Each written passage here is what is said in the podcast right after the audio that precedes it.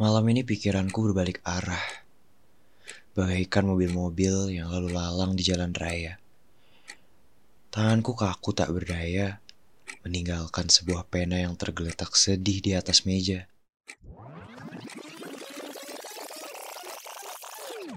Aku kembali ke masa lalu. Saat itu, Tangerang pukul 5 sore.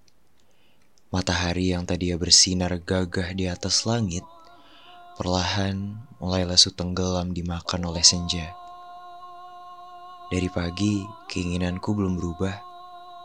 Aku hanya ingin makan taichan. Tapi rasanya enggan kalau harus keluar hanya untuk menuruti kemauan sementara. Tanpa disadari, aku membuka handphoneku dan kuisi semua ketikan dengan keluhan hari ini ke seseorang. Tak ketinggalan, Taichan yang aku idam-idamkan. Aku pengen banget deh Taichan. Tapi aku males keluar. Males banget. Nanti-nanti aja deh keluhku kepadanya. Tak sampai satu menit, pesanku langsung dibaca. Tanpa basa-basi, ia menjawab. Iya nanti beli Taichan ya. Matahari mulai memadamkan sinarnya secara total. Hingga yang terlihat hanyalah bulan seperti biasa, aku mengistirahatkan ragaku dengan ibadah sholat maghrib. Saat tiba di rumah, aku membuka handphoneku dan sudah ada satu pesan dari dia yang belum kubaca. Aku tunggu kamu di aula ya. Ketiknya. Hah, aula, tumben banget. Itu yang pertama kali keluar dalam benakku dengan perasaan bingung ditambah heran. Tanpa butuh waktu yang lama, Aula menjadi tujuanku selepas dari rumah.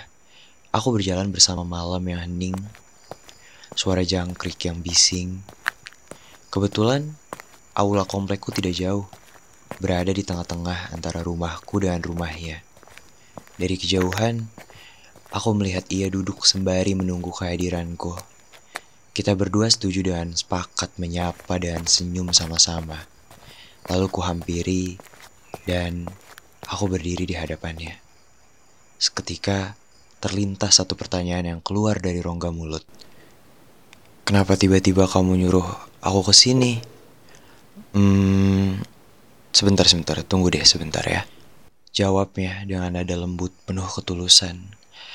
Perlahan kepalanya mulai menoleh ke belakang, sekaligus tangan kiri yang menyembunyikan sesuatu di balik badannya. Entah itu apa. Ini Aku beliin taichan buat kamu. Soalnya kamu lagi pengen banget kan? Dan senyum lebar di antara kedua pipinya yang sesekali memerah. Seraya menyodorkan sekantong plastik berisikan taichan. Terjawab sudah keherananku. Ini bukan lagi tentang taichan. Ini tentang aku yang berpatung gemas memperhatikanmu dari depan. Juga tentang kamu.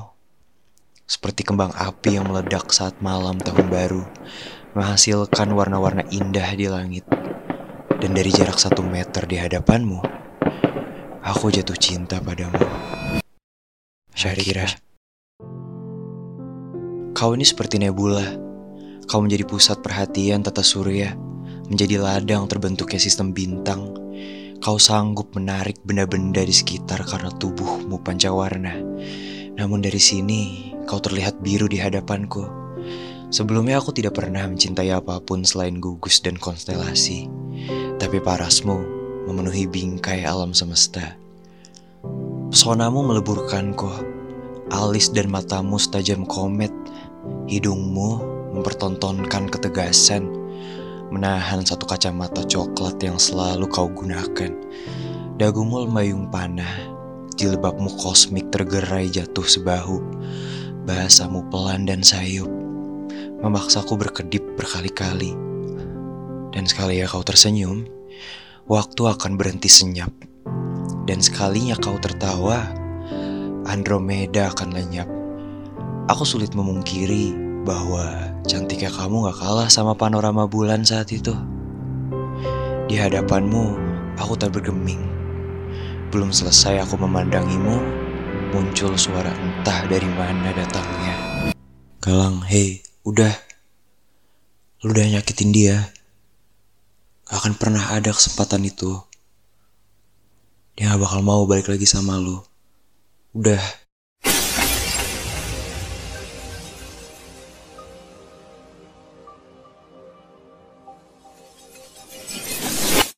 Suara jam dinding di kamarku kembali memasuki sela-sela telinga.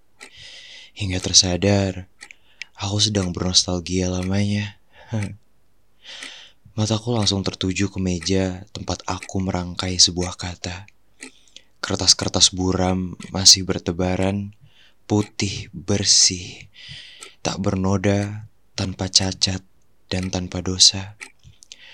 Dalam masa itu, terlihat semesta yang mencuri pandang dari bilik jendela. Kini pikiranku kembali ke keadaan semula. Walau dunia sudah berubah, aku tetaplah aku yang dulu. Aku dan kebodohanku. Waktu terus bergulir tiada henti. Tapi pikiran-pikiran ini kenapa sulit sekali untuk bereaksi? Rangkaian kata yang terpikirkan tak sedikit pun tertuang di kertas ini. Kadang tak berdayaanku menjatuhkanku dalam sendiri. Nampaknya aku akan menutup cerita ini dengan perasaan yang tidak karuan. Kembali ke atas dipan beralaskan selimut tebal, sembari berharap dan mengucap, Andai saja kesempatan itu bisa aku pakai dengan baik, mungkin aku gak akan hidup dalam penyesalan.